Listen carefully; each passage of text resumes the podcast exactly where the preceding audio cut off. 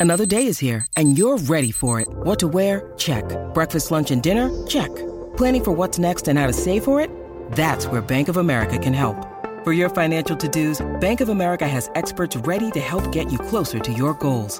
Get started at one of our local financial centers or 24-7 in our mobile banking app. Find a location near you at bankofamerica.com slash talk to us. What would you like the power to do? Mobile banking requires downloading the app and is only available for select devices. Message and data rates may apply. Bank of America and a member FDIC.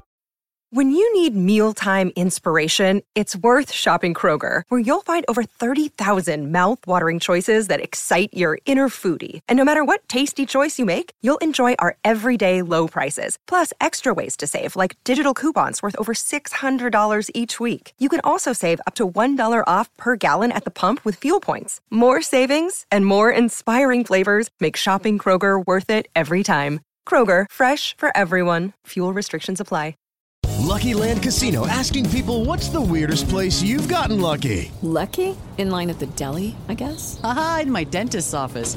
More than once, actually. Do I have to say? Yes, you do. In the car before my kids' PTA meeting. Really? Yes. Excuse me, what's the weirdest place you've gotten lucky? I never win and tell. Well, there you have it. You can get lucky anywhere playing at LuckyLandSlots.com. Play for free right now. Are you feeling lucky? No purchase necessary. Void where prohibited by law. 18 plus. Terms and conditions apply. See website for details. Hey everybody, let me talk to you here for a second. If you haven't heard about Anchor, it is the easiest way to make a podcast. Here, let me explain real quick. First off, it's free. That is the best word in the English language. Free. There's also a creation tool that allows you to record and edit your podcast right from your phone or computer. Anchor will distribute your podcast for you so it can be heard on Spotify, Apple Podcasts, and much, much more. You can make money from your podcast as well with no minimum listenership. That's big. I mean, huge for brand new podcasters. It's everything you need to make a podcast all in one place. Just download the free Anchor app or go to anchorfm.com to get started. Is it time for a new heating and cooling system? Turn to the experts at Griffith Energy Services and Carrier today and get 0% financing for 18 months on a new heating and cooling system. Get the comfort you deserve from Griffith Energy Services and Carrier. Visit griffith.energyservices.com today for this and other exclusive offers. That's griffith.energyservices.com. License number MDHVACR 01 2278. Griffith Energy Services. Doggone dependable.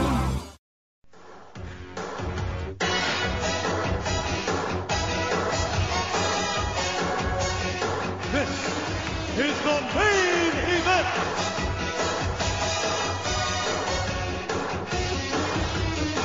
This is the main event, Mark's podcast, brought to you by the Unhinged Sports Network. I am your first host, the man who always throws stones at men with machine guns. I am Troy, and with me, as always, is the WWE Walking Wrestling Encyclopedia and the main event collector.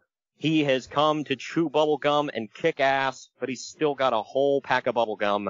He is the Chris Harris to my James Storm. He's Greg. What's up, man? It's bubblicious. Oh, you don't have Bazooka Joe? Hell no. I mean, I do. I that stuff sucks. It does. The watermelon kind. Ah, yes. Uh, good choice. Yeah. I don't know why we're, we're starting off talking about.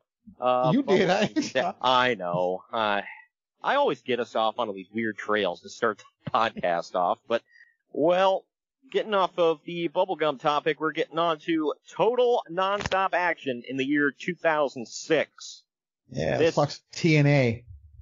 Yes, not T and A, T N A. I Say I specified.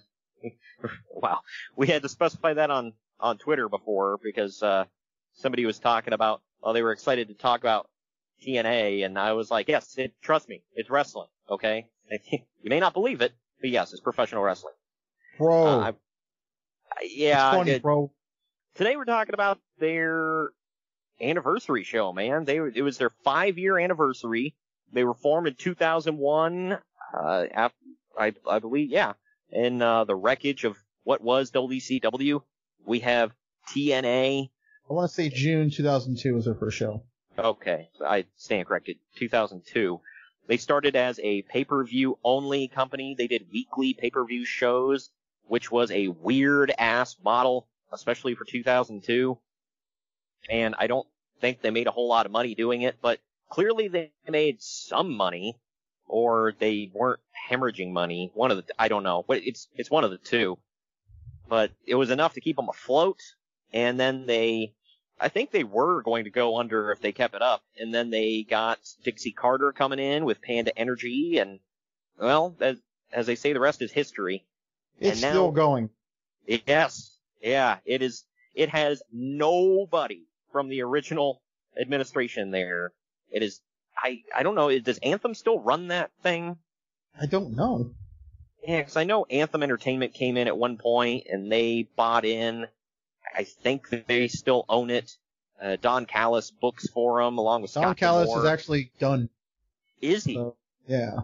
Wow. So what does that Someone mean just- for? Uh, what what does that mean for AEW with him? I don't know. So apparently he's Hmm. yeah he's done with Impact. So Wow. So it's just Scott D'Amore now. hmm Wow. Well, Scott D'Amore was there. He was act- he's on this show actually, quote unquote wrestling. so sure. yeah. yeah, there's that. But uh, we've covered a few TNA shows. Uh, I like in- Scott D'Amore by the way, just for the record. he looks like uh, I talked about this on I want to say Lockdown 2006. I talked about with Jimmy Pilato. He he reminded me in 2006 of uh the the kid from uh that did the Truffle Shuffle in uh the Goonies, all grown up. That's It- his it- legitimate kid. I didn't know that. He's child. Yeah. You know he- that? Wait, what? No, it's not. Oh yeah, wow. I was gonna say it's it's either him or I said the kid from It, all grown up, like the the, the fat kid from It, all grown up. But he, he's one of them. Either way, he was in an '80s movie. But uh, yeah, so we're gonna be talking about all that today. If you want to go back and keep up with TNA in 2006, we've done previous uh, reviews, Destination X, Lockdown. I want to say there's one more. You can check all the archives out there now. But uh, today we're getting into Slammiversary, which is one of their two biggest shows of the year. But first we're going to get into the news and notes of that, that time period. But before we do, I want to let you all know that we are sponsored by Fubo TV and Fanatics. If you're looking to cut the cord like I did, you're going to want to switch to Fubo TV. And if you want your favorite sports teams gear, because, well, we're officially in June now. Uh, I'm not privy to, I, I don't keep up with the NBA schedule, whereas you do. The, the playoffs are still going on, right? Uh, they're still round two. Okay, just just making sure. So you get your favorite NBA team gear, whether they're in the playoff or playoffs or not. You know they cover all the other sports as well and NASCAR. So see, I did it for you. I got it in this week. Uh, but they cover all that, and even not even the professional sports, they cover NCAA as well. So click on the links down to the podcast description. Let them know that the Unhinged Sports Network and the main event Mark sent you. We'll be right back right after this break. Follow the main event marks at facebook.com forward slash main event marks pod, on Twitter at main event underscore marks, and on Instagram at main event underscore marks and at main event collector. Get all the best podcast swag from the main event marks. Our merch shop offers custom graphics, including the podcast logo, on hats, shirts, masks, greeting cards, and more. There are tons of new designs with more dropping all the time. Just head on over to redbubble.com forward slash people forward slash main event marks to grab your podcast merch today and become an official main event mark. That's redbubble.com forward slash people forward slash main event marks. The been thinking about McDonald's all day. Can't get it off my mind. I can already taste it. Ooh, got my mind on my mouth and my mouth ready for some Mickey D's deal.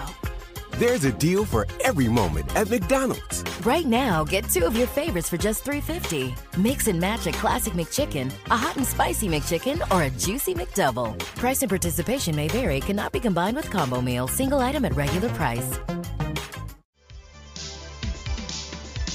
Main event marks are available wherever you get podcasts and on YouTube. Now back to the show. All right, news and notes time. Getting into, I guess this is the quote unquote top story of the time. WWE has made the decision to bring back ECW full time. The plan was said to be finalized in the last week or so, they'll still capitalize, or they'll likely capitalize off the ECW One Night Stand 2 hype and go from there. WWE officials have begun talking to former talent about returning to work for the promotion. They are not looking to add a third day to their television schedule, however, so it's believed that it will be a mix of both former ECW wrestlers and new WWE developmental workers who have been working house shows under Paul Heyman. Dave Meltzer reports that it would likely be handled similar to the Super Astros deal of the late 90s with weekly matches taped bef- either before or after Raw or SmackDown tapings.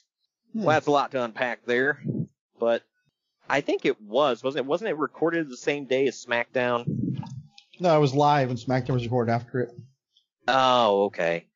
Ah, that makes sense. Yeah, 'cause didn't it was it Tuesday or Wednesday that it took place? I forget. now. Tuesday. Tuesday. Okay. Ah, yeah. Good old EC WWE CW man. Yeah. It was something. Yeah.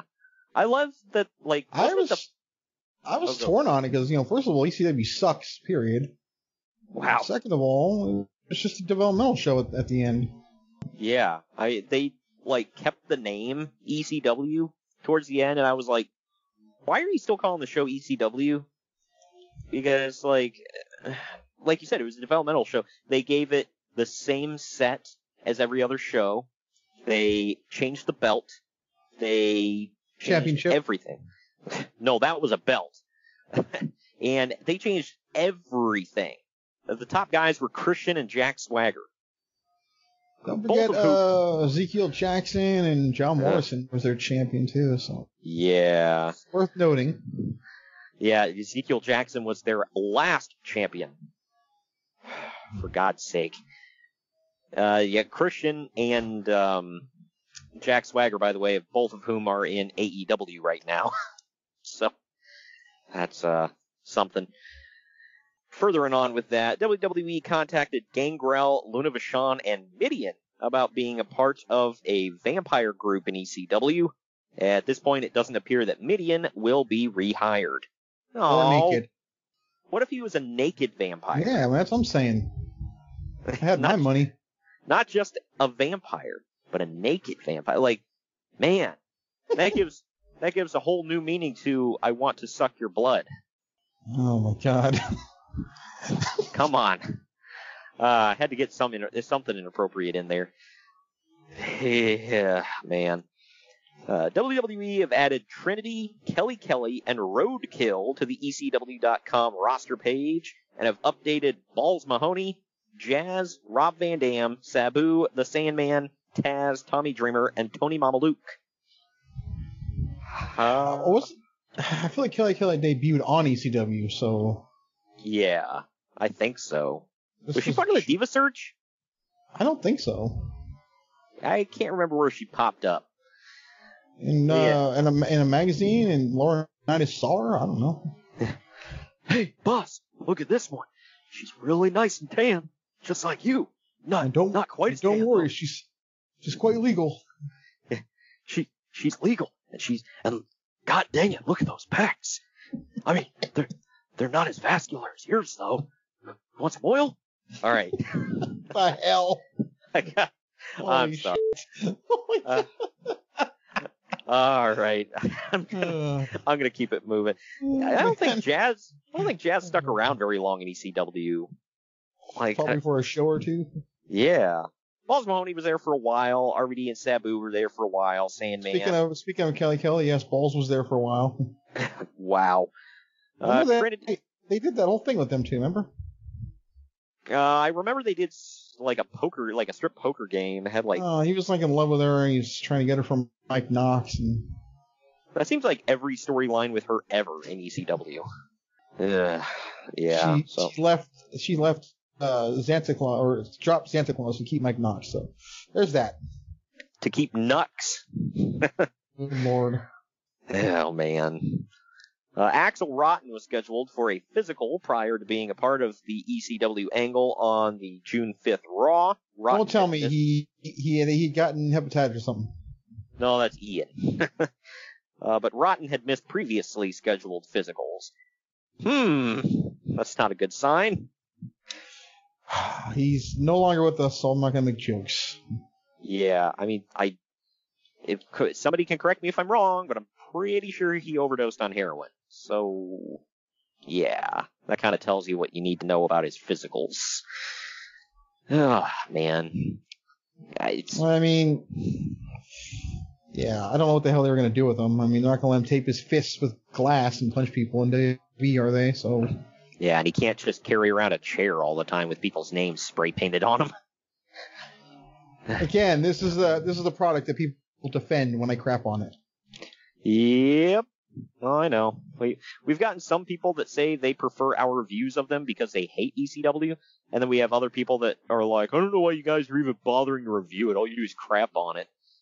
Like, yes, that's why we're reviewing it. Well, go and listen to all of our or, or you know many of our reviews. We crap on every single bad show. I don't Yeah. just do ECW. Right? Yeah. Go back and listen just- to us for cover a Road Wild '99. it's just it's just a coincidence that every ECW show happens to be bad. And we try to find the good in the shows. There are a few segments that will complement. You know, so- usually anything with RVD or Jerry Lynn, you know. Lance Storm. Yeah. yeah, So there you go. According to TV Central, I'm not sure what that is, but either way, Sounds made up like a show on The Simpsons or something, but okay. right. Uh, WWE Raw is the 25th most recorded show via TiVo, which is one of the most 2006 things I've ever said. Said. UFC's The Ultimate Fighter is number 20 on the list, by the way. Which Makes is coming sense. back this year. Oh, really? Hmm. Ah, nice. That was, it's weird to think about in the business model of UFC. That was one of the things that made their popularity explode in the early 2000s. Yeah. Some of the seasons are really good too. Some not so much. Me and my dad used to watch that back in the day. I saw the season where Rampage destroyed the door. So, Yeah. That's the one Dana White said, uh, if, if the Ultimate Fighter is guilty of anything, it's showing how cheap I am with doors. yeah, I know, like, I know he's a badass, but like, if that was a good door, he would not have been able to tear that thing apart like it was paper mache. yeah. Good grief. Uh, then uh, the season with Diego was it Diego Sanchez? That was the very first one. Okay, yeah, I saw that one and uh, Forrest Griffin's season and and all that. So and and whatever one that was where it was Miesha Tate and Ronda Rousey, where Ronda made me like really dislike her in that season. She's got that uh, a way about her. yeah, right. She's she's got that face that you just want to kick. I don't know, which Holly Holm did, but either way. And it was glorious. On SmackDown, Batista returned to WWE action this past week when he teamed with World Heavyweight Champion Rey Mysterio, defeating King Booker and Mark Henry. After the match, Batista grabbed Rey Mysterio's championship, took a long, hard look at it, and then handed it back to Rey. Do you remember that? I do. I know you were talking. We talked about this previously, where he said, "Oh, I'm back," and you're like, uh, "He's not. He's still hurt." they rushed him out I think there. that was WrestleMania, I believe. Yeah, I th- uh, no no way out 2006. That was it. No way out 2006. Yeah, you and I covered that. Now in the archives. I, I think that Oh, was listen. the one. Yeah, and Well, said- spoiler, Rey would lose it to Booker T. So oh, that's right. Yeah, and was it Batista that beat Booker? yeah, the Survivor Series. Okay, that makes sense. Well, over on Raw, for the first time since the Attitude Era kicked off, the original D Generation X is back. Shawn Michaels and Triple H were brought back together by the common cause of wreaking havoc on Mr. McMahon, and DX was reborn. The Defiant duo disposed of the Spirit Squad on Raw, and after a few em- Spirit Squad. Good lord. and after a few emphatic dull crotch chops, Triple H capped off the night by mooning the chairman. Cool. Yep. Here, I- Dad. Here's my ass. right. Uh, this is what I show to your daughter every night. And you went there. Yep. I made it worse. I just the the things I remember from this era of DX was there were a lot of faces being shoved in asses. Uh, there was poop dropped on the Spirit Squad, and they said that Vince McMahon loves uh, Well, we're talking about a chicken, it was, I It guess. was the, you know, it was the South Carolina Gamecock. I don't know what you're. It's literally a mascot. What are you sighing about? Yeah, right. And then and then Triple H cosplayed as Vince McMahon while Shawn was Shane, and they came out. That was great. And Triple H said, "I don't love cock, I love Dick. Dick Cheney, Dick Ebersol, I love Dick." I'm like, really? Uh, oh, and they had. Uh, this is what he but- gets wrestling God earlier in the in the month. yeah, right. Well, this was uh you, you know, I didn't even think about it till now. We give Jurassic Express a lot of crap, me included, for having uh the stunt kid with them. You know, before them, DX had uh Hornswoggle as their little uh, what mascot, I guess. Okay, that was way later than this, but um, Well, Hornswoggle actually DX, mean yeah. something to wrestling though. Stunt is just an idiot. How dare you, Greg? He does. He I'm like you know. He flips around and flops around. He does the uh the floss dance like he's six. I don't know. Anyway, He likes Fortnite. I, I get it. I'm sure he does. Oh man, uh, we mentioned him earlier, but Hornswoggle's a friend. Okay, I'll be know we uh have some deals together, so I'm gonna be biased. I'm gonna be real. yeah, there you go. And did did he send you something packed in postal peanuts? No, no, I just sold him a few things, but Oh, okay. But I sent them in postal peanuts. Oh, awesome. There you go. I wonder if he like pulled everything out of the box and then dove in it, like cannonball style. Anyway, He Uh, we're- probably did. Actually, now I think about it, they were for his son, but you know, whatever. eh, regardless, we were talking about this guy earlier. Jake Hager, a heavyweight wrestler from the University of Oklahoma, recently had a tryout with sooner. Recently had a tryout with WWE and is being considered for a developmental deal. Spoiler: he'd get hired. And be world champion one day. Yeah. And now he's currently in AEW. Look, man, ah, I can't remember. I think it was, yeah, it was him and the rest of the, the inner circle that were cutting a promo before Blood and Guts. And I can't remember if it was you or somebody else. Yeah, I think you were one of the people I told this to. I was like, look, Jake Hager should never speak ever. He's, he's got that like Mike Tyson effect to him. Where it's like he's big, intimidating looking, He's- he's strong. He's even got a list too. I know. Not that there's anything wrong with that. I'm just saying. You said Tyson. It's like, wow, hit the nail on the head with that one. Yeah, I was just like, whoa. well, Pioneer Press has a story on Brock Lesnar's lawsuit with the WWE being settled. It's featured in the entertainment section alongside news of Katie Holmes and Tom Cruise. I don't know why I thought that was a That sounds aside. like a sounds like a companion piece. Yeah, sure. Yeah, right, yeah. Katie Holmes, Tom Cruise, and Brock Lesnar. Uh, speaking of Lesnar, he will be defending the IWGP title on the May 3rd show in, I, I'm gonna mess this up, Fukuoka, Japan, against the winner of the ongoing New Japan Cup tournament. Could have literally just said Japan.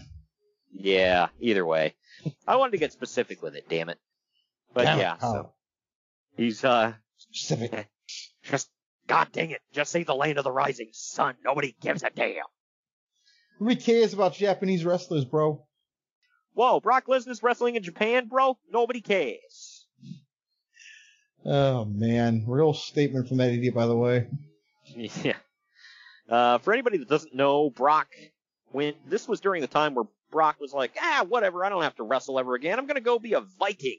And he tried out. He was on the practice squad for the Minnesota Vikings, which I mean, good for him for even getting to the practice squad. But I mean, he got cut before. I think he got cut before preseason. And then he was like, well, I gotta make money somehow.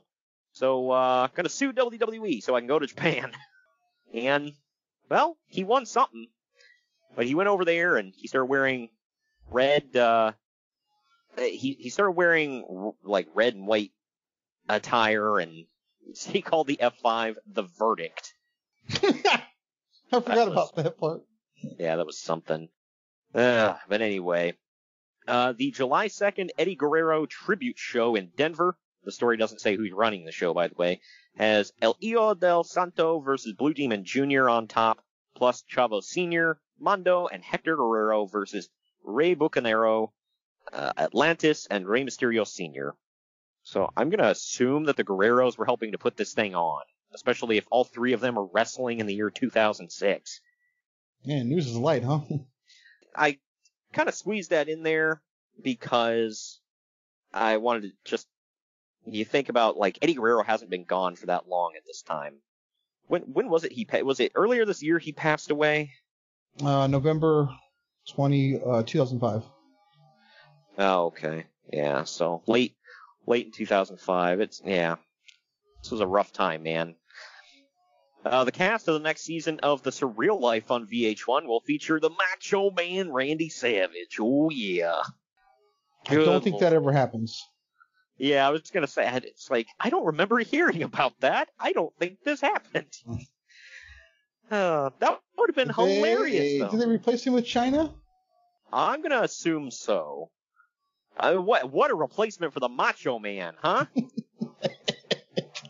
Look, not to speak ill of the dead, but seriously. Uh, Nikolai Volkov, who's running for a seat in the Maryland State Assembly, real statement, uh, has enlisted the help of his former tag team partner, the Iron Sheik, to campaign for him. Again, real statement. Yeah. what the hell? Uh, Maryland, number one. America, hot toy. like, I can't Oh, imagine. Like, uh, that would, dude, going to that campaign event would have been the best.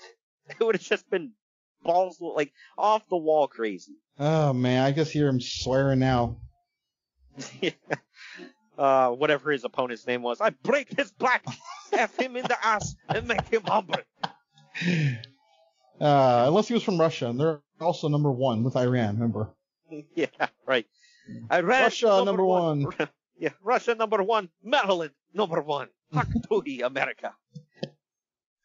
Someone didn't tell him that Maryland is America, is in America, did they? Yeah, he he does he doesn't give an F. He's the Iron Sheik. Gives no Fs. Oh man. Speaking of somebody who doesn't give an F, Vampiro was hospitalized this past week with a herniated disc in his neck, which was cutting off a nerve. Vampiro is undergoing therapy in an attempt to avoid surgery. He's hopeful that the Wrestling Society X project gets off the ground as he Oh, recently- good lord, I forgot about that crap. as he recently extended his contract with them through July 7th. Keep in mind, we're in early June. He extended his contract to July. so they're real hopeful about this thing. At least one more show. yeah. Hey, can we can we get one more taping in? We'll we'll record a whole month. Good lord. I Every remember, I remember watching the very first episode of that and like vomiting. I I tuned in because I saw the people that I was like, oh, Vampiro, X Pac, uh, Teddy Hart's on this thing. All right, I'll tune in. And I'm like, what the f is going on? Well, Teddy Hart, man, I, it got my money. Yeah, you remember he was because the thing was him and Jack Evans were both in uh, Wrestling Society X. However, they weren't teamed together. He was teaming. Uh, Teddy Hart was teaming with uh, M Dog 20 or Matt Cross, whatever the hell you want to call him. They were the Filth and the Fury. Yeah.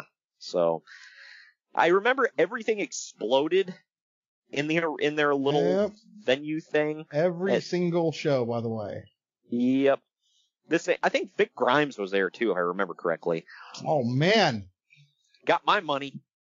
And uh, why was this a thing? Like, who greenlit this? MTV?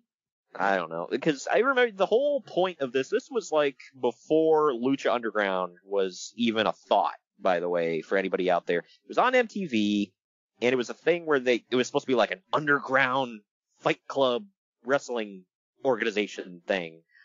And every effing thing exploded, which kind of, like, look, if you're an underground society, you don't, you know, it's a special club, why are you having things explode in your in your building? Is that going to you're draw attention? underground, you want to draw attention to yourself. What do you not get about Oh, this? Yeah, right. Yeah, um, my bad. Good lord. This was the first place, however, I did see Judas Mesias. Because I was like, who is this guy? And the next thing I know, he's popping up at TNA. I'm like, whoa, it's, uh, that guy. Dude, their Yeah. casket exploded. You remember that? I do remember that. I think Vampiro got. Wasn't New in the Jack on there too? No. no, he wasn't in that one. Are you sure? Um, I'm pretty sure. I don't quote me on it, but I'm pretty sure he wasn't in that. I'm Yeah. just I'm just depressed that there was no um Jim Cornette podcast when this was airing, man. Oh my gosh, I know. Like, I want I want Brian Last to dig up old episodes and make him go back and watch them in retrospect.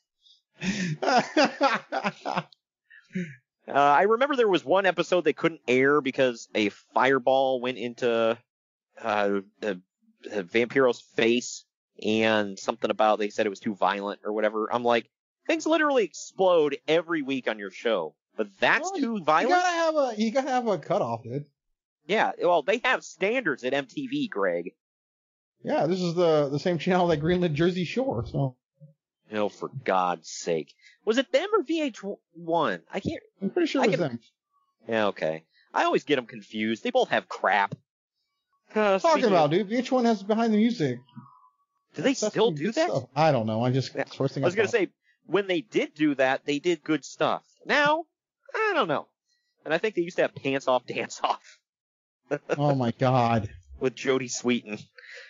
Which, yes, I did watch only because she was dancing in the corner of the screen the entire time. So, but either way, moving on. Does not make it acceptable. Meh.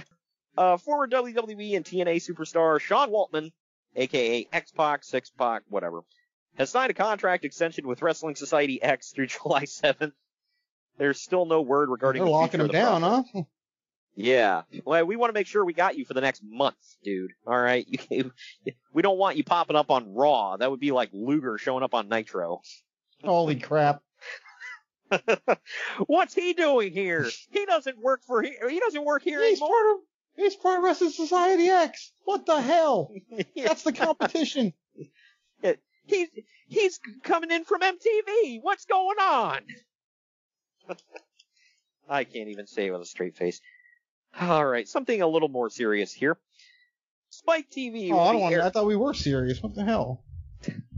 Uh, Spike TV will be airing a special called The Women of Spike on July 27th at 9 p.m. Eastern. The show will feature Gail Kim and Christy Hemme, but not Tracy Brooks.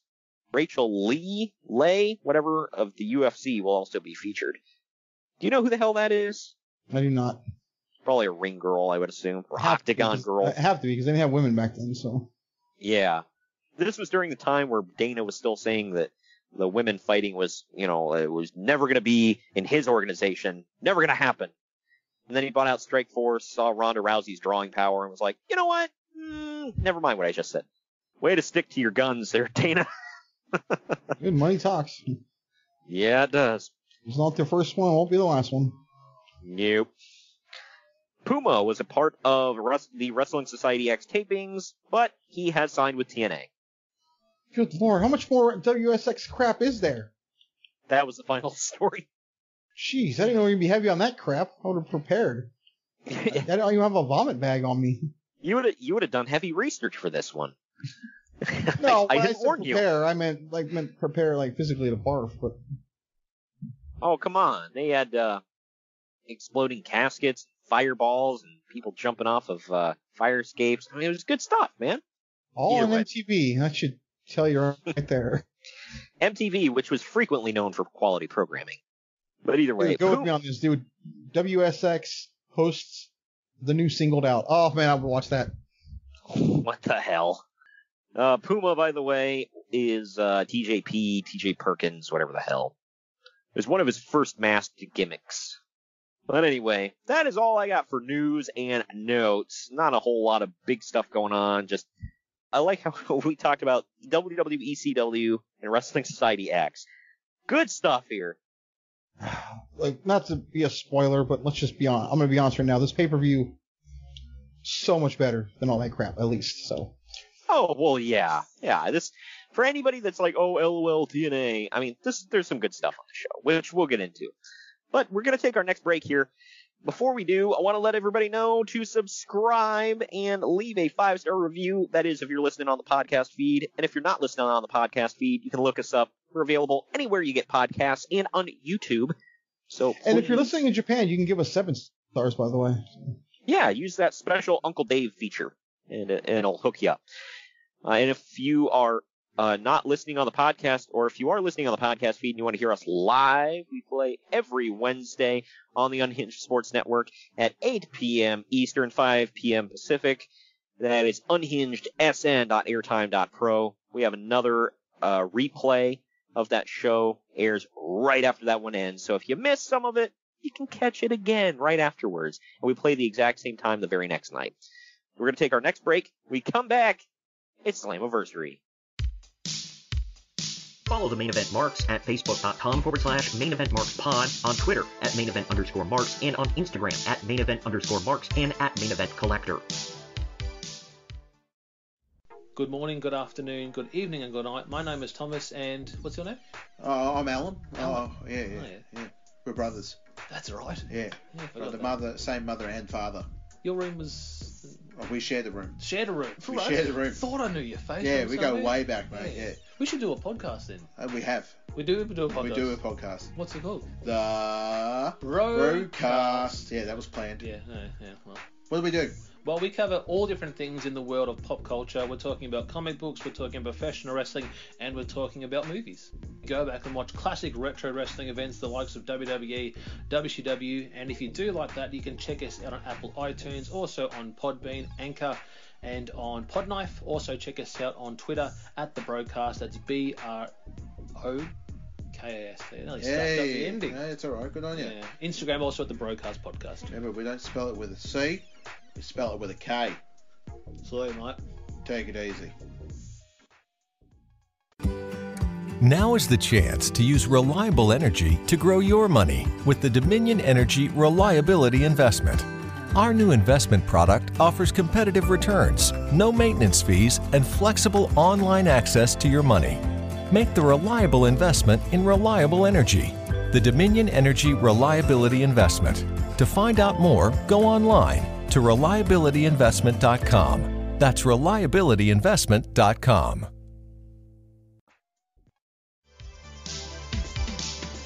The main event marks are available wherever you get podcasts and on YouTube. Now back to the show. All right, we are back for TNA Slammiversary 2006.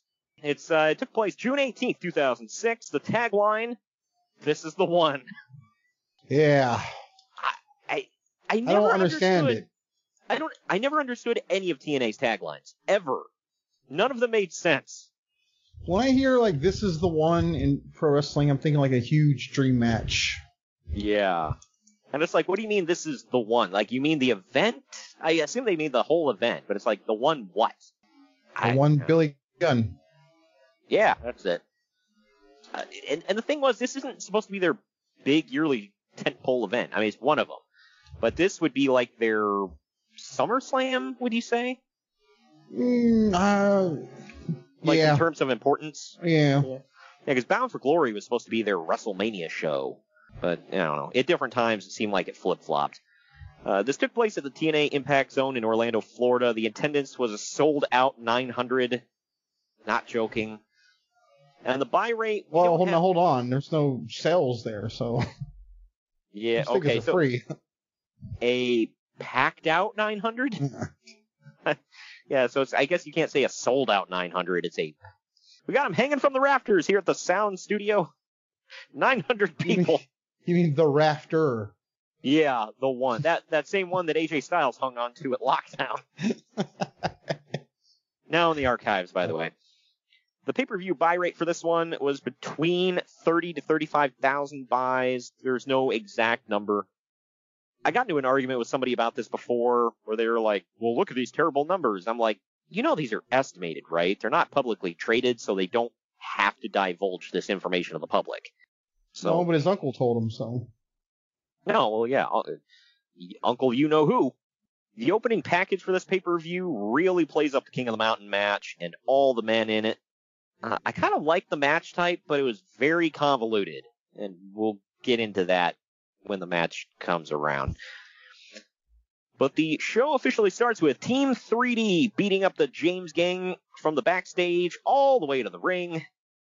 It is Team 3D, Brother Ray and Brother Devon, versus the James Gang of BG and Kip James. This is labeled a tag team bingo hall brawl. First of all, it's what Jim Cornette calls a jump start. And Yeah. second, Bingo Hall Brawl. Bingo Hall Brawl really got me. Yeah. Clearly, we know what they meant. Okay, let's not. Not Yeah. But like, Yep. why couldn't it just be a street fight? I, I don't know why. Why did they Why? think it sounds? uh, Was this Russo's way of taking a dig at the Dudleys? See, that's what I was gonna say too. So one of, that's one of my first notes here. I'm like, by calling it Bingo Hall Brawl, they're just going with everything or every criticism ever of the quote ECW arena, and I use that term loosely because it's not an arena. But Yeah. they call it a bingo hall. I don't know if it really was, um, but like, It, it was at one point, yeah. yeah, okay, well then, yeah. Now, That's- to be fair, I didn't think of Russo doing it to take a dig at him, but I'm like, wow, you guys couldn't have hit this a little bit better. Yeah, they. real stupid. Yeah, that was the insult about the ECW arena was it was a bingo hall. Now they're like, oh, this is a bingo hall brawl. Like, just the name alone sounds stupid, and you're showcasing this on pay per view between two legitimate teams, by the way. Uh, this went just shy of nine or ten and a half minutes. By the way, I didn't know this until I was doing some research. Do you know the Dudley Boys debuted in the WWF against the New Age Outlaws, I did, yeah. and they broke Billy Gunn's arm? That part I did not know. Yeah, hell of a way to debut. But I mean, I knew it because for some reason it popped up in my YouTube recommended videos the other day. Oh, nice. Yeah, so that's a cool little footnote here. But the bell rings before anyone even gets in the ring, which uh, was weird. And the four men go right for chairs and kendo sticks. BG and Devon battle into LAX's commentary area, which I forgot existed.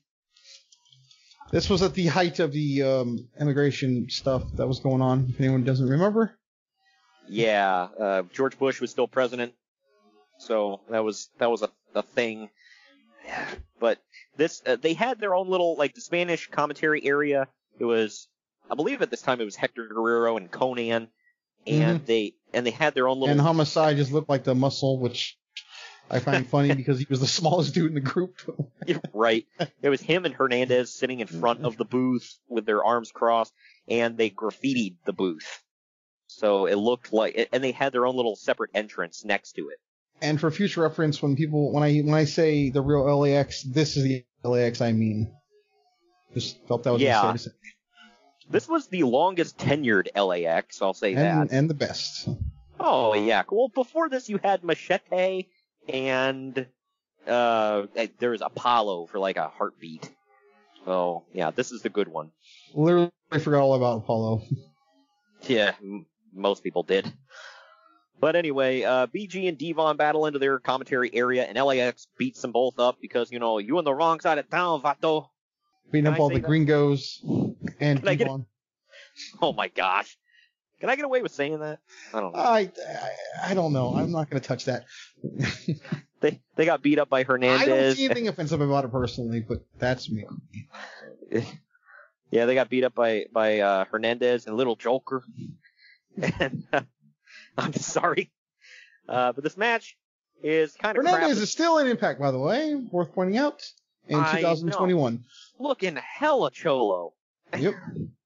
But this match is kind of still looks really good, by the way. Like Oh, oh, absolutely. still looks yeah. like he can rip a dude apart. tear a phone book in half. The Dudley Boys did this crap all the time back in ECW, battling through the crowd, all this garbage. Mike Tenay even mentions uh, their bingo hall days, which, by the way, drew bigger crowds than what they're currently wrestling in front of. Had to point that out. Kip gets busted open by a cheese grater by Bubba, or Brother Ray, whatever the hell. Uh, I love how he's able to kick out of a doomsday device, by the way. That kind of took a dump on that. However, Team 3D finally pins Kip after a 3D through a table. Uncle Dave gave this three and a quarter stars. I gave it two and a half. I wasn't that impressed. What say you?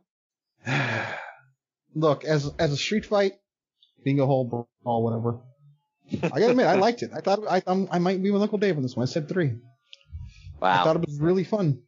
It was okay, but I'm just like I get remind, reminded of every ECW match the Dudleys had.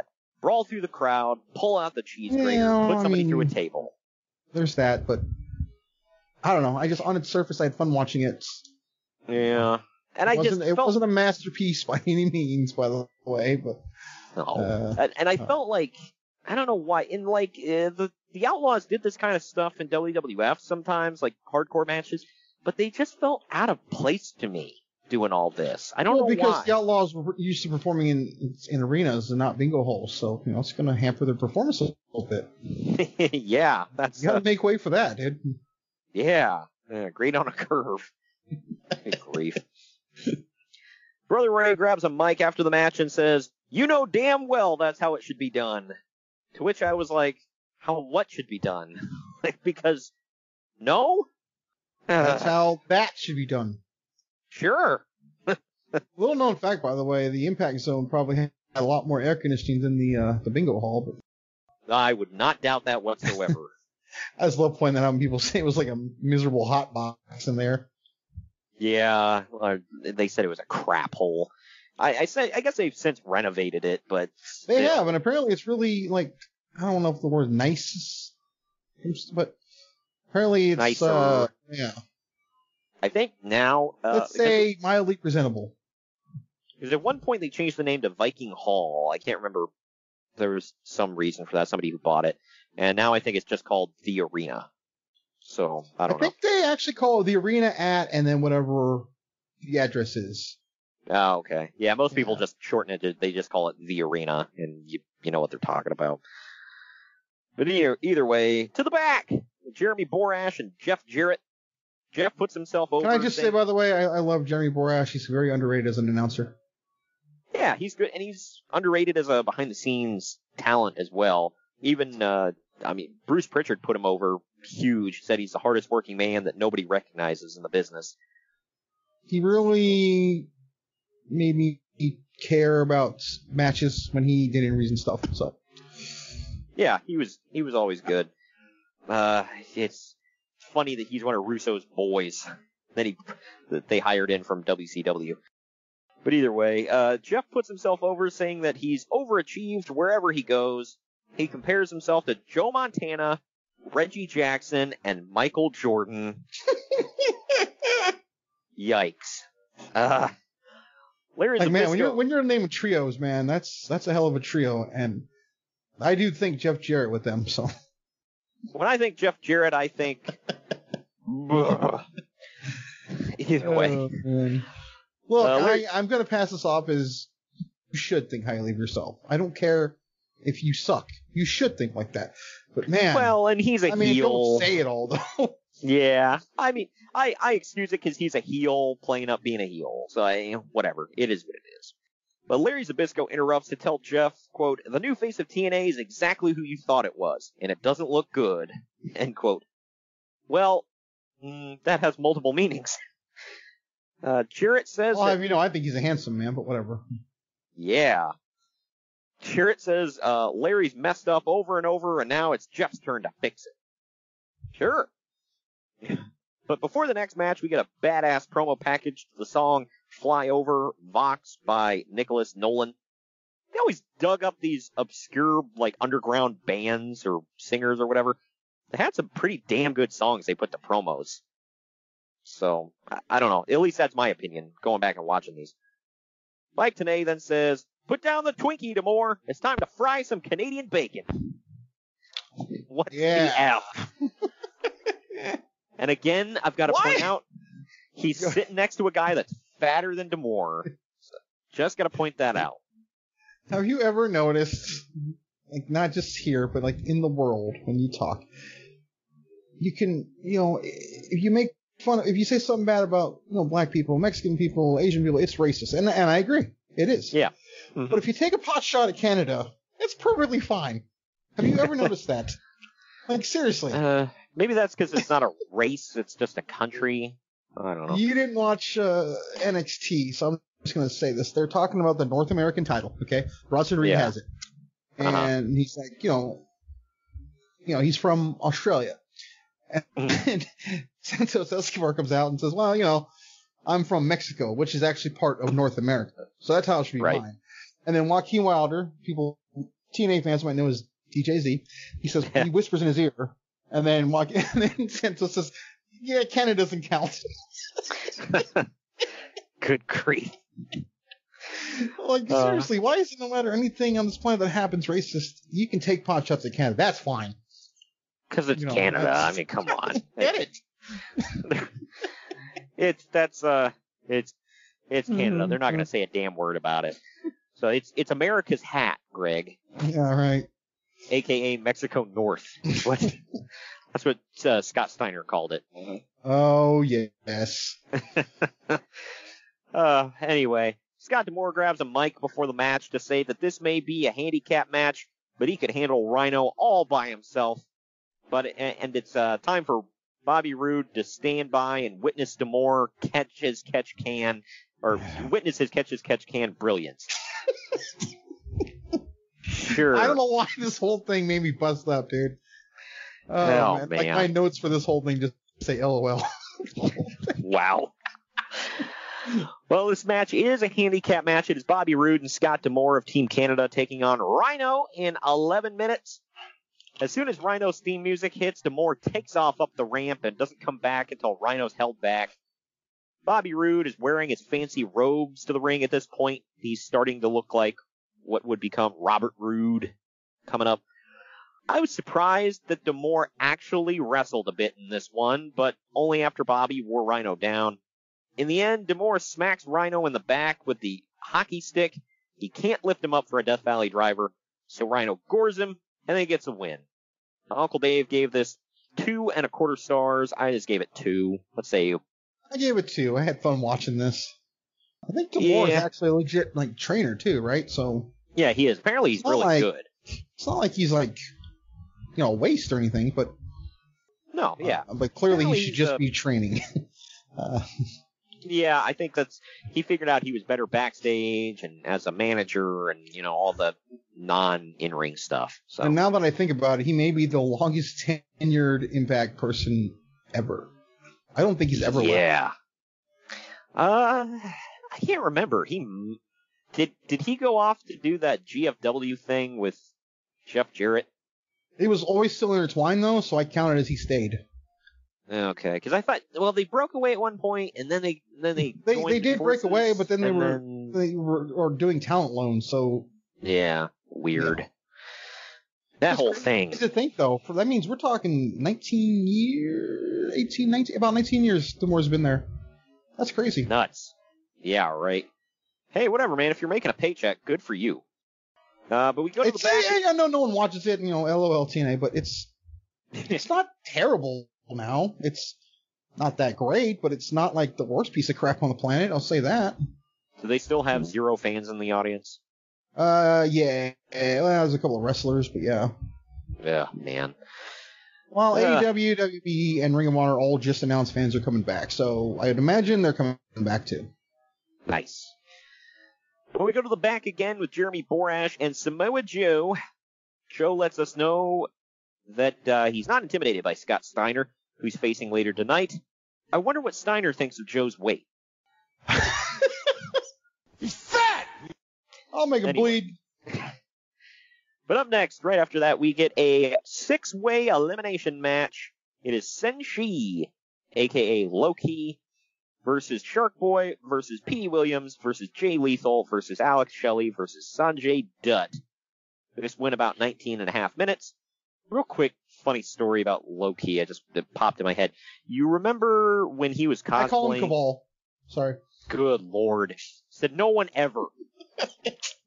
All right, I'm Uh, done. You remember when he was cosplaying as the Hitman for the video games? Uh, yeah. Okay, well, he first started doing that in Japan, I think in the Tokyo Dome. And I can't remember who was telling the story. They said, okay, imagine this. He comes in the, the locker room dressed like that. He pulls out this suitcase, opens it up, pulls out two, like, handguns, puts it, they were fake, but they looked real. He just pulls out two handguns lays them down, and people are like, what the F? Wow. Apparently they refer his Uh, entrance, but yeah.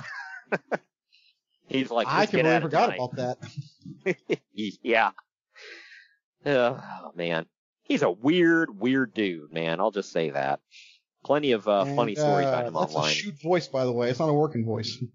I know, like man, that thing could I like swear, mountains. I always thought it was like he was turning it up or something, or you know, or maybe turning it down, whatever. Um, no, that's his voice. Just like the Macho Man. I thought that was fake for years, Right. but nope, he talks that way. Uh, but anyway, you get into the match. Only two men are allowed in the ring at one time, and everyone has to be eliminated for there to be a winner. So there's that. All six men get involved in a single vertical suplex in the center of the ring at one point. That was pretty cool looking. You'd all have to see it. They all tied up in the vertical suplex spot, and then, yeah. Anyway, uh, Shark Boy is first eliminated when he misses a top rope elbow drop on Sanjay Dutt. Sanjay that's hits- when I turned it off because I was mad. and My guy lost. Uh, how dare you beat Sharky? Uh, but then Sanjay hits a standing shooting star press, pins him. Shelley's out next when Lethal gets the knees up on a senton attempt, and then hits Shelley with an overhead dragon suplex for the pinfall. Uh, so that's two people in a row who missed the top rope move and then got pinned. Uh, after Lethal misses a top rope elbow drop, Petey Williams hits him with a Canadian Destroyer for the next elimination. So I just started laughing at this point because that was a thing. And next, Sanjay hits a standing sliced bread on Petey, and then Senshi hits Warrior's Way on Petey to eliminate him. Finally, Senshi hits a shotgun drop kick on Sanjay, and then does the stomp to Sanjay, who's in the Tree of Woe for the win. You know, kind of Alberto Del Rio style, if anybody remembers that. But anyway, Senshi gets the win. Uncle Dave gave it three and a quarter stars. I gave it an even three. What did you give it? I gave it three as well. Loved it. Good, Also, fast-paced one of my action. notes on yours, man, I forgot how good Sanjay Dutt is. He's so underrated. Yeah, he was really good. I like. I mean, nothing particular in this match. I'm just saying on, a whole, on the whole. But Right, yeah. I liked his nickname, the Playa from the Himalaya. oh, it's the was funny. original play. Oh, yeah. Way. Yeah, That's because there was multiple. So Yeah, there's more than one. I hated when he became the guru because I felt like that was like well racist. yeah, it's like so you guys have to go more stereotypical. Like why? And then he was going around like taking a collection in his tambourine. I'm like, what the hell? He's not a preacher. Well, I mean, that's not that's not like specifically for preachers. To be fair. Yeah, I, mean, I guess so. But he should have dressed like uh, uh, oh, Mike Myers in that horrible movie. No, no. I don't know what you're talking about, honestly. But You never heard of him in that uh, Mike Myers in that movie, The Guru? no, Or the- it sounds the like some. It sounds like something I'm glad I missed. Yeah, it was it was horrible. I think it won a bunch of Razzies. It was god awful. Anyway, but uh, to the back yet again with Jeremy Borash, Kevin Nash, and Alex Shelley. Shelley makes some comedic excuses for his loss, and then Nash, or, and then he tells Nash that he's excited to celebrate his win with him later tonight. Nash mentions that it's Father's Day, and he has a special message for Walt Sabin back in Hell, Michigan. I'm like, what the hell? Uh, Hell, Michigan, by the way, is a real place, and that's where they always build Sabin from. But still, uh, Nash says that he's not Which is why for- they said "Hail Sabin" in his theme, by the way. Is that really why they? No. That's what I heard. I don't know if it's true, but Hmm. I All right. mean, it makes sense. Yeah. Uh, Nash says that he's not paying for Sabin's doctor bills or disability after tonight because Saban asked for this. He finishes by saying that size matters. Sure. in, in the build-up package for this match, we see that on the previous Impact, Nash wrestled a quote-unquote match uh, against a little person in a mask, saying, quote, You've got lifts in your shoes, but I know that's you, Sabin. so effed up. Oh man. This is uh, I, forget if they showed it in the package, but this is the era where Kevin Nash is telling everybody he invented the X division. Yeah, and he kept throwing up the X with his arms. They say I used to do all that high flying stuff. I created it all. That's why my knees are weak. yeah, and he said something about he was going to do a triple backflip, uh, three handle family credenza through the table or some crap like that. And yeah, it was just stupid. It was funny, but it was stupid. but all right, this was Kevin Nash versus Chris Sabin. The match went eight minutes twenty seconds. Nash or Nash is coming out to my uh, favorite TNA theme of his, which was just an instrumental of Kashmir by Led Zeppelin. Uh, someone's got a sign in the crowd that says Kevin Nash, ow my quad. yeah. Oh my gosh. Look, he would have went out there and smacked him, uh, smacked that guy, but you know his his quad blew out too early. Well, he had a he had a high flying match to get to as well. yeah. Uh, Nash broke out all five moves of Doom for this one, by the way. Alex Shelley And I down- counted three hair flips, by the way. and he didn't even have any hair to flip in this one. So yeah, it's, it's that phantom hair. Uh, but Alex Shelley comes down to assist Nash.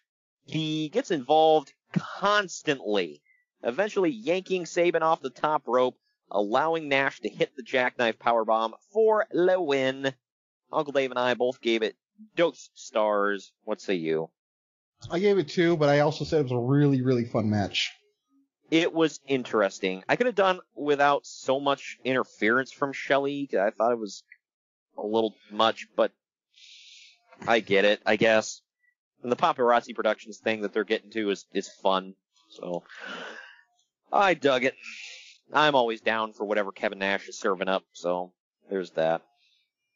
But we go to the back again with Jeremy Borash standing by with America's Most Wanted and Gail Kim, who's looking all kinds of roll tide. She is all the way live here. They put over tonight is the last chance for AJ Styles and Christopher Daniels for the AW, excuse me, NWA World Tag Team titles. And the thing is, uh, Gail Kim keeps getting interfered, or keeps interfering in their matches, so that's the She interfered the previous month when she was in a shark cage. Yeah. That was insane. You know, the old thing is like a shark cage has literally never stopped anyone ever from interfering in a match. Ever. they just like why do the gimmick? It doesn't work. But the build-up package for the next match shows how much Gail Kim has interfered in the matches of AMW versus Daniels and Styles, costing Styles and Daniels every single time. Here we are. It's America's Most Wanted of Chris, er, excuse me, Chris Harris and James Storm with Gail Kim in their corner. They're defending the NWA World Tag Team titles against AJ Styles and Christopher Daniels. It's their last chance, baby. And it went just over 17 and a half minutes. On America's Most Wanted's way to the ring, Harris shouts at Don West, forcing him to say, Happy Father's Day, Wildcats Dad. I like how it's just like so he, damn said random. it, he said it so damn sarcastically too. I know. Happy Happy Father's Day, Chris Harris's dad. Yeah, because he, you know, it, it, he pulled like a Bailey on Michael Cole. Because he just like goes out like out of nowhere. He's like, say it, say Happy Father's Day to my dad. Like, wait, what? By the way, it took. I know I've told you this before, everybody out there. It took me forever, and I don't know why, to realize his nickname is the Wildcat, and he's from Kentucky, the Kentucky Wildcats. Yeah. There you go. It, I was like, ah, okay, got it. But getting back to this, Gail Kim keeps getting involved until Styles and Daniels pull her into the ring. Just then, a rather large woman runs in and beats Kim up before throwing her over her shoulder and walking back to the locker room with her. Why did it take this woman so damn long to help? They said it on commentary. They just they found her. Yeah, because it's like she just came out of frickin' nowhere, and I'm like, okay. But getting back to the match, AMW uses a chair and brass knuckles, but still can't put the baby faces away. There are a ton of near falls. In the end, James Storm accidentally smashes a beer bottle over the back of Chris Harris's head. Daniels hits the Uranage. Styles hits Harris with a frog splash, and Daniels pins him for the win, and they win the titles, and the crowd goes banana. Uncle Dave, I, gosh, he gave it three and three quarter stars. What the hell shaved off the quarter star? I gave it an even four. What do you say? I, I gave it four. This was the match of the night. Same here. This, This was is- really good. yeah. I, I heard love this match. I heard other people crapping on it because there was like, you know, weapons and shenanigans and whatever, but I don't know. I thought it added to it. I liked it. Uh, these four guys can damn near do no wrong. So I think when people talk about greatest tag teams, it's a shame when they leave off America's Most Wanted. By the way, it is. Yeah, I know. And it's because it was the they were only together for a few years in, in the early days of TNA. And then they got replaced by Beer Money and Chris Harris went off to do which oddly enough was even better. But Yeah, um, they were really uh, damn good. I know. And Styles and Daniels, man, what a freaking team. There's, I, mean, not to jump way ahead, but there's a match they have with LAX at Bound for Glory in a cage. Yeah. One of my absolute favorite matches. It's later this year, actually. Yeah. It's Oh. freaking amazing. I think that one's on our schedule in October, but I'll have to double check. If it's not, I may have to adjust things. So Yeah, it was a really good pay per view. Bound for Glory usually is. I yeah, that yeah, because wasn't that the one with uh Stings in the main event, right? Not again, not to spoil anything. Okay, Yeah. so yeah, that is on our schedule. So we'll get to that later on in the year. I'm actually I'm really looking forward to that one actually because I I do remember some of that event. Uh, for one of the first times in TNA history, by the way, they actually allow the new champions to have time to celebrate. They don't cut away and yeah, go to the back. go in the crowd and everything. I thought that was pretty cool. I know, yeah. They go into the to a, to the rowdy crowd. They hold up their newly won titles. Good times had by all. But after they, we get time to soak that all in. And have they ended the pay per view right here? Oh, okay. Yeah, right. We now go to the back again with Jeremy Borash standing by with Sting. Uh, they point out that this is Sting's first NWA World Heavyweight title match in TNA history. Sting says that The first one since 1992, right? I believe so. I can't remember exactly when they dropped the name from the big gold, but yeah. Uh, but Sting says that his motives tonight are to win the NWA title and to prevent Jeff Jarrett from winning and gaining power. So he is multitasking. Now we go to this. One thing I can never criticize TNA for is their video packages. They may not have been quite as epic and memorable as WWE's, but they were damn good, especially for the time.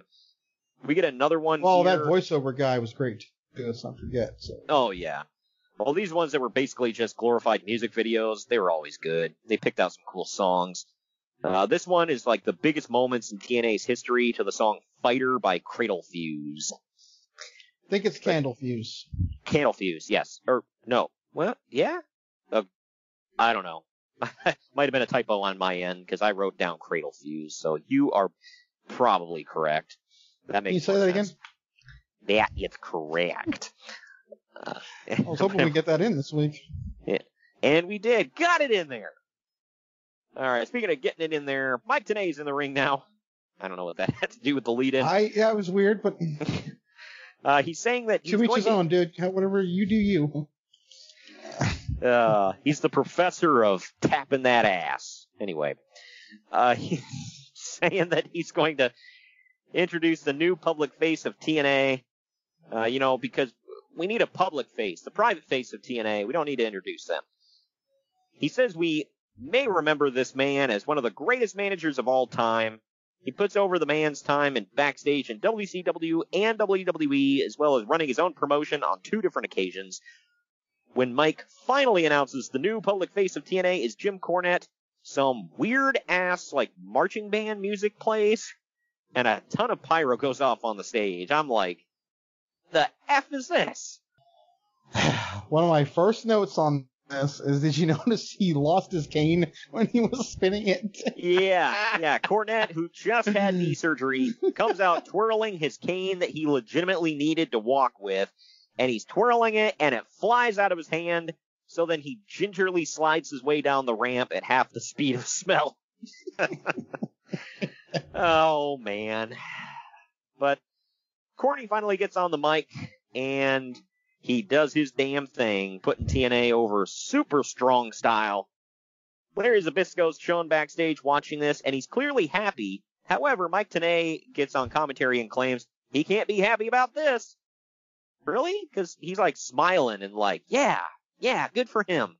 I'm like, what you're saying doesn't match up with what I'm seeing. So it, either way.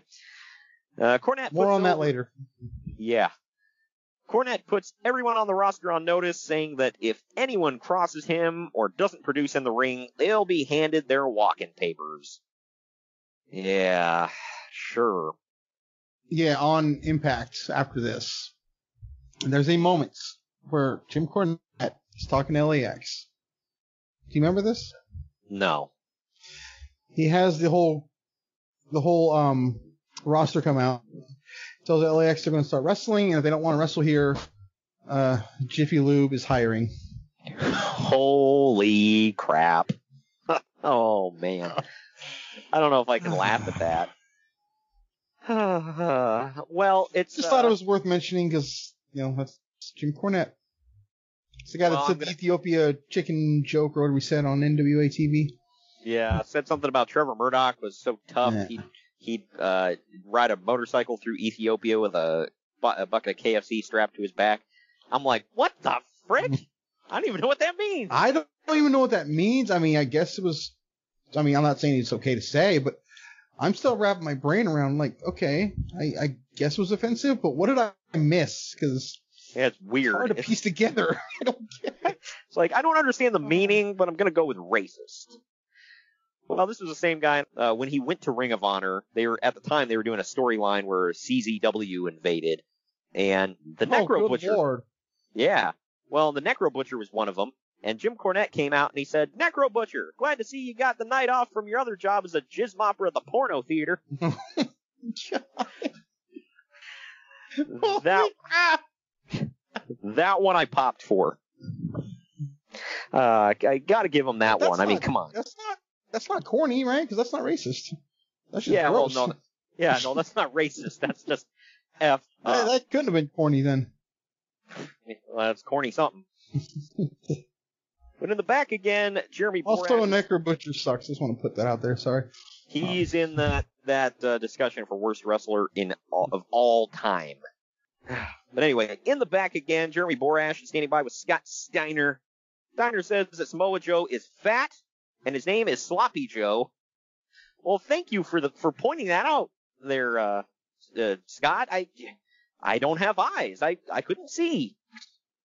But he says He's Uh, a Samoan and he's fat. really? he's he also calls him a half breed. I'm like, is he I don't though? get that. I thought he was just Samoan. I mean, first of all, you shouldn't say that crap, but No, um, that's effed up. like, Speaking of racism, yeah, I thought is he because he's like Samoan. legitimately Samoan and American? Is that what he means? I don't know. I, I don't know. I don't know. I don't know if he is half Samoan and half. I I think he's because he said, well, he shouldn't be calling himself Samoa Joe because he's half breed. I'm like, first of all, why are you the gatekeeper over who can be Samoan? Second of all, I, I, don't believe his, his his I believe his degree from Michigan says that. So Yeah, yeah, right. It, he's uh he majored in Samoan studies. Either I way, think he just made that up. maybe. But he says he's beaten them all, including Triple H and John Cena. He's uh he then puts over Samoa Um, no. yeah. Uh, he then puts over Joe's DVD Unstoppable, saying it's unsellable. That one was kind of funny. Um, I have that DVD, so screw him. As do I. But all right, uh, now we get Big Papa Pump Scott Steiner taking on Samoa Joe in 13 minutes and 4 seconds. The undefeated Samoa Joe is the X Division champion here, but he is not defending the title tonight. I will say, Steiner didn't blow me away in this match, but I felt he looked way better in this match than he did in anything he did in WWE. Like, he actually wrestled pretty good here. I, I like this. The match ends when Samoa Joe stands up out of a Steiner recliner with Scott Steiner on his shoulders, and he drops him into a stun gun over the top rope, then hits a quick rotating power slam into a pin, and the win. Uncle Dave gave it three and a quarter stars, but I gave it even three. What do you say? I gave it three, and I said this was probably Steiner's best match since he became Big Papa Pump. Yeah, it's definitely up there if it's not. It's it's it's really damn good. He did mat wrestling, which I think he should have stuck to after he, you know, got the the foot problems and everything. And I mean, do you agree with me? This was better than anything he did in WWE match wise. Yeah, I told you. I think it's his best match ever. Is Big Papa Pump. Yeah, it was really damn good. I, it just I don't even think it's close.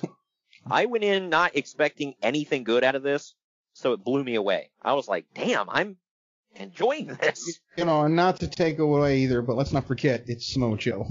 Oh, absolutely. But uh, Steiner did control a lot of this match, though, and I was like, wow, he could still do it. But anyway, we go to the back now with Jeremy Borash standing by with Christian Cage. Cage cuts a pretty hilarious promo and shows how that shows how damn good he is. He said, "No champion has ever retained his title in a King of the Mountain match. If I had a dime for every time I've heard that in the last few weeks, I'd have like 51 dimes." I was like, "What the hell?" Uh, Cage then drops his because that's, and the crowd shouts out, "How I roll." Which, look, I know they did say that, but the sounds of it and how on cue it was made me think they kind of pumped that in there, but I could be wrong. Well, yeah, I mean, I don't, I don't know where you fall on that. I didn't notice that, so I'm just. Yeah, it just sounded a little, I don't know. But like I said, it could have been the crowd because they did say it along with him all the time. So this was before he switched it because it, he came in saying that's how I roll, and then eventually it's if you don't know, now you know. And then of course in WWE we get one more match, which F sucked. That was his best run ever, dude. Shut the F up. We're gonna take our next break. When we come back, we're diving into the main event of this card. This is King of the Mountain, baby. We'll be right back after the short break.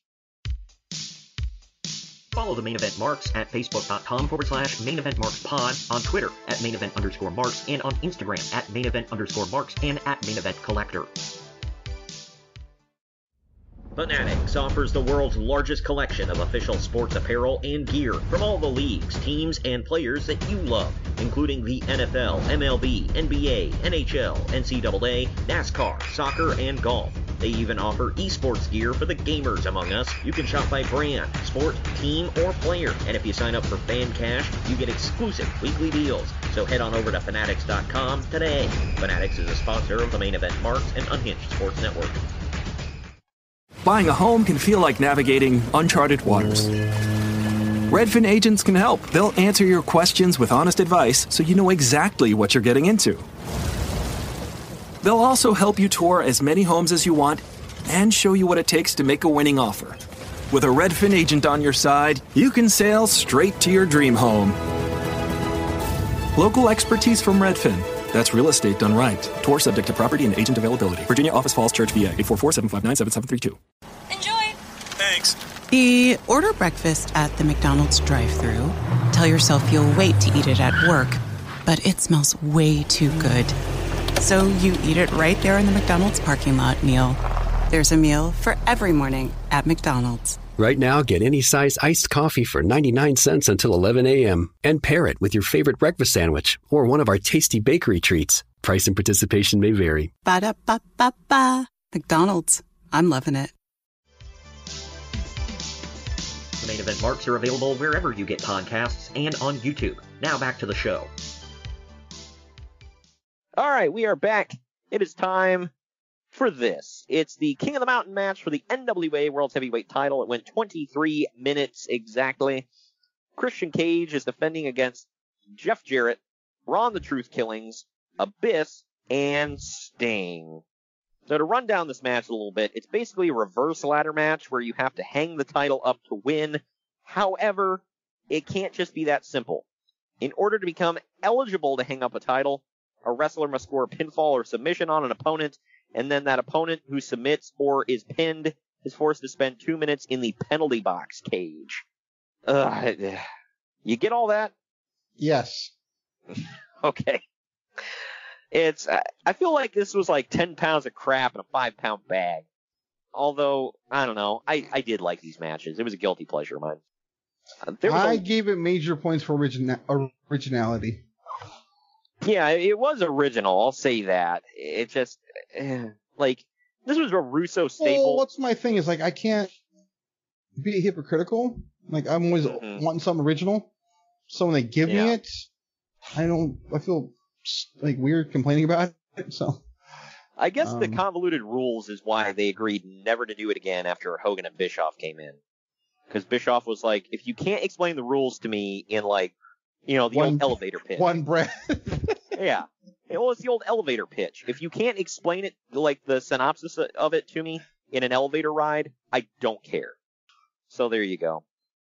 But there was a lot of brawling around ringside and throughout the crowd, which eh, I didn't really like the brawling through the crowd with this, but it was okay. Well, the good news is it's like the size of a closet, so you only need one camera will catch everything. You're right. Uh, referee Earl Hebner so being, got- being a producer for TNA was probably great. Now that I think about it. you could literally fall asleep at the board and be like, oh crap. Referee Earl Hebner got knocked out by Abyss with a ladder, so he's replaced by old uh, by old Slick Johnson. You know about old Slick Johnson, Real name. Yeah. Good grief. I didn't even think about it at first. They were because they just called him Slick, and then they were like, "Oh, Slick Johnson." I'm like, "Mother of God!" Like re- this, this was an effing Russo staple because he was in WCW at the end too when they called him Slick Johnson. Like, duh. But then something I, happened. uh, I'm not gonna lie, I didn't pick up on it until like a couple years into TNA. Same, same here. I, I, cause, because to be fair, they called him Mark Slick Johnson. yeah. Now when they started calling him Slick Johnson, so I got it. And I'm like, why? Why? What? Just like, uh, good lord. Real quick, Slick Johnson, where does he referee right at this at this period? Uh, is he refereeing? No, uh, when we're talking right now. Oh, TNA. Yeah, good lord. I mean, it doesn't take a genius to see. well, yeah, because Russo keeps adding on to the immaturity with every, uh, bro, there's gotta be more penis references, bro. And Johnson's a, a real name, and it can be like his dick, bro. With joke about ejaculate, bro. All right. Anyway, moving on quickly. Uh, but uh, something happens with with Johnson, and wouldn't you know it, Abyss sets up a stack of four ta- uh, four tables, and then he gets put through them all by Sting because he's got to set it up I and was go through. say, I was gonna say, who is gonna go through those tables? I wonder. Yeah. Abyss, every single time Abyss sets something up, he will go into it or through it. Every effing time. Why, Greg? Because he's a dumbass. Yep. He, he's oddly a enough, stupid he never monster. got. Oddly enough, he never got attacked by his own Janice. Mm, he did get hit by Janice. I think it was it. I think it was RVD hit him with it. Remember? Uh, I think he kicked it into him, though. I mean, Yeah. Well, yeah. So he never so really got attacked with it, but Well, yeah, but he did get hit with it, so uh, there you go. There's another one. Cornette said something about, or I think it was him. He said something about. He's like, we told him to take a break uh, because it's like, dude, you know, what the hell else can we do to you? You've been through barbed wire and glass and everything else under the sun. And he takes a break. He comes back. First week back, he goes through a flaming freaking table. like, he's like, God dang it, dude, quit. Yeah, and he's I think it was either him or Bischoff, or I it wouldn't have been Bischoff. It must have been Cornette. He said, uh, uh, you know, Abyss would do this stuff, and he'd come back. He's like, "How did it look? It was a good." He's like, "Get the f out of my face! I don't even want to look at you." that bad, huh? Yeah. Uh, Larry Zbyszko runs out to stop Christian Cage from winning at one point. In the end, Christian Cage and Sting climb on top of the ladder, and Earl Hebner wakes up and shoves the ladder over. And then Jeff Jarrett climbs up the ladder and hangs the belt, and the crowd litters the ring with garbage. It's the Orlando screw job, Greg. Uncle Dave and I both gave it three stars. Uh, what say you? I gave it three as well. Did you notice that Earl like kind of struggled to push the ladder over?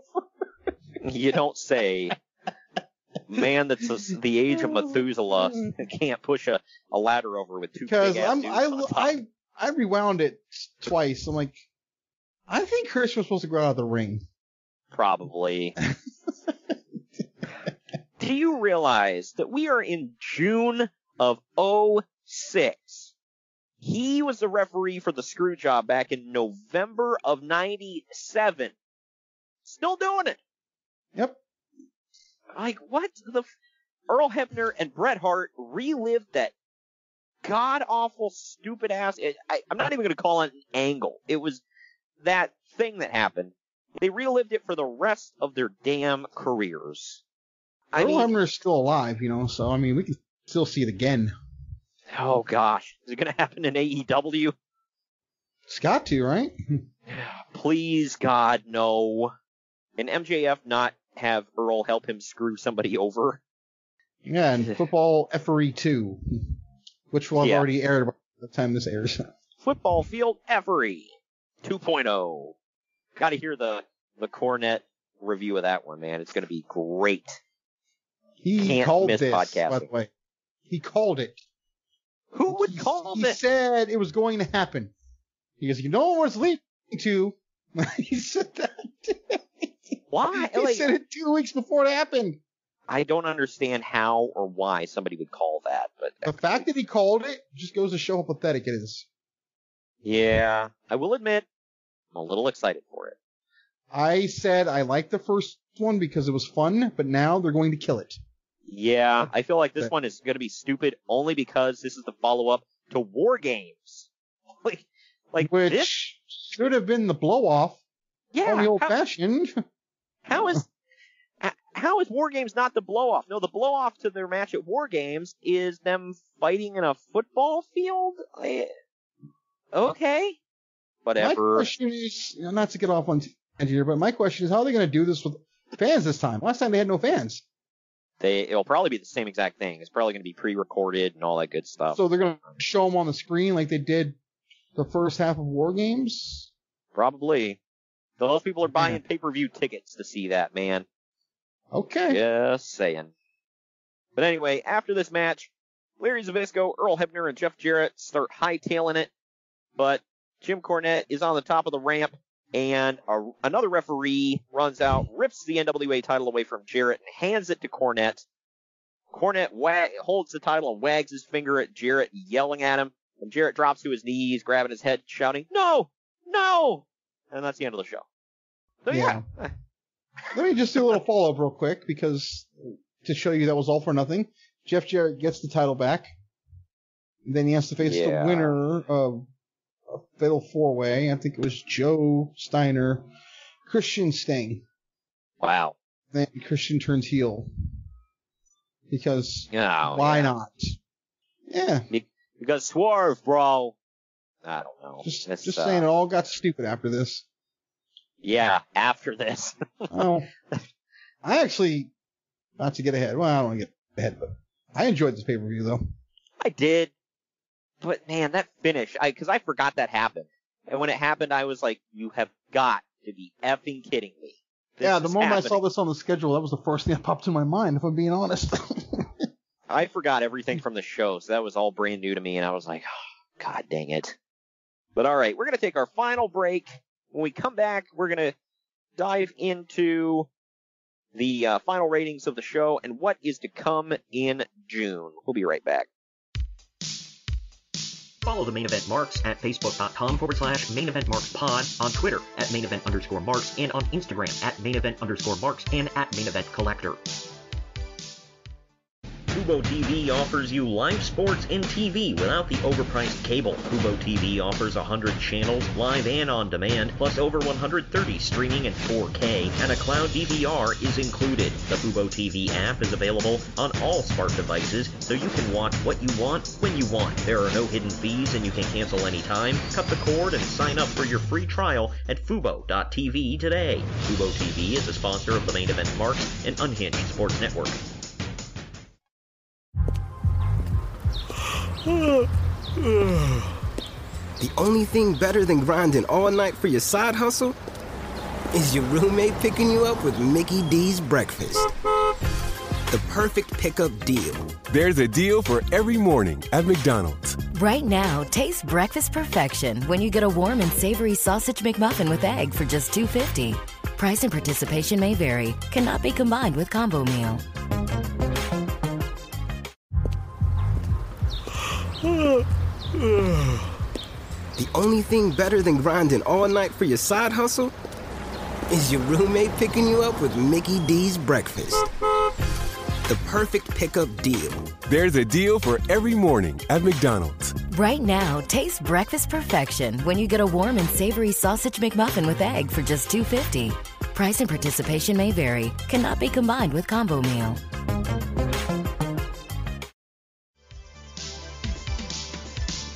Marks are available wherever you get podcasts and on YouTube. Now back to the show.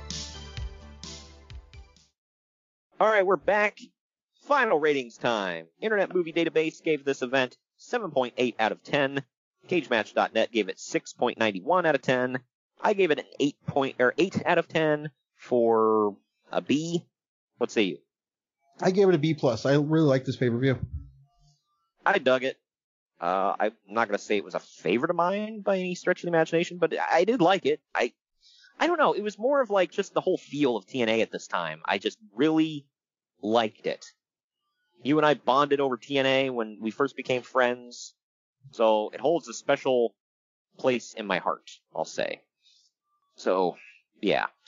Anyway, that does it for that show. Next week, we are in June, and next week is our one year anniversary, man. Can you believe we've been doing this podcast for a year? Yeah, we started this because we were bored with COVID and being locked yeah, down. Yeah, right. I know. And now we are approaching a year. We have 50 plus shows in the in the uh the ta- the can whatever. This is 51, right? Uh, this will be 52, what, uh, the, what we're recording right now. Yep. So next week's episode 53. Plus, we got all the bonus episodes. So this literally is the end of the first year. yes. Yep. This is our final episode for the year, or this, you know, not the calendar year, obviously, but you know what I mean. Next week is on June 9th. We are covering King of the Ring 1993, where it all began. This was the first King, it wasn't the first King of the Ring ever, but it was the first King of the Ring pay-per-view ever. So, Nobody remembers the other ones. yeah.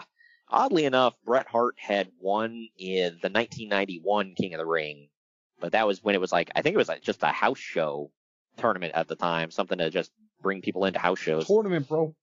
Bro, we gotta have more tournaments, bro. Strip all the titles and put them in tournaments. I have already watched the show back. It's it, it's good. It's it's historic. I dig it. And there's one specific moment or thing on the show, I I guess, that makes it very historic because it's June of 1993, and it would be the last pay per view that Hulk Hogan would be in for the WWE until 2002. Nuts to think about. I know. He would never be on another WWE pay per view. Well, he would never be on another WWF pay per view ever. He would pop back up for the WWE in uh, February of 02. So there's that. I like how this is his last one, and then Hall and Nash are here. Yeah, right. And I think, I'm pretty sure this is Nash's first pay per view. Yes. Inter- it's interesting. Yeah, it's the it's his first pay per view. It's the show where he gets his name. Uh, he had just left WCW as Vinny Vegas, which we will talk about more next week. A lot of historic stuff going on here. Uh, some firsts, some lasts, and uh, some development here. You'll see, and I'll tell you what, man. I became more of a fan of Bret, and I'm already a huge Bret Hart mark, but I came, became more of a Bret Hart mark watching watching this event because he puts on some clinics. So, either way, we'll talk about that more next week. It's been a fun year, man. I've enjoyed what we've been doing. And for I like that you, we finally covered a great one. yeah, absolutely. We we've got some really good shows in the in the archives. If you guys go back throughout the past year, it's been a good, fun year. We'll talk more about more great shows coming up. This month I feel is packed with good shows. I don't see any bad ones that I booked for comedy. Okay, I okay, I take that back. There's one show I booked for comedy. Great American Bash 2000. But other than that, the rest of them I booked them not because I was like, "Ha, we can laugh at this." But we'll uh, we'll talk about that more in the coming weeks. Uh, real quick, one last time, we are sponsored by Fubo TV and Fanatics. Click on the links down in the podcast description. And if you are not listening to us on the Unhinged Sports Network, we are live every Wednesday at 8 p.m. Eastern, 5 p.m. Pacific, and the replay is right after an hour and a half after that. I thank you for joining me today again, Greg. Mm-hmm. It's been a fun year. Looking forward to year two of the podcast. We'll see you next week with the King of the Ring, 1993. Buying a home can feel like navigating uncharted waters. Redfin agents can help. They'll answer your questions with honest advice so you know exactly what you're getting into. They'll also help you tour as many homes as you want and show you what it takes to make a winning offer. With a Redfin agent on your side, you can sail straight to your dream home. Local expertise from Redfin. That's real estate done right. Tour subject to property and agent availability. Virginia Office Falls Church, VA 844 759 7732. The only thing better than grinding all night for your side hustle is your roommate picking you up with Mickey D's breakfast. The perfect pickup deal. There's a deal for every morning at McDonald's. Right now, taste breakfast perfection when you get a warm and savory sausage McMuffin with egg for just $2.50. Price and participation may vary. Cannot be combined with combo meal. Mary redeemed a $50,000 cash prize playing Chumba Casino this year. I was only playing for fun, so winning this was a dream come true. Chumba Casino is America's number one social casino experience. It's serious fun. With over 80 casino style games to choose from, you too could win life changing amounts of cash. Be like Mary. Log on to chumbacasino.com and give them a whirl. That's chumbacasino.com. No purchase necessary, void or prohibited by law. 18 plus. Terms and conditions apply. See website for details. The voice in the preceding commercial was not the actual voice of a winner.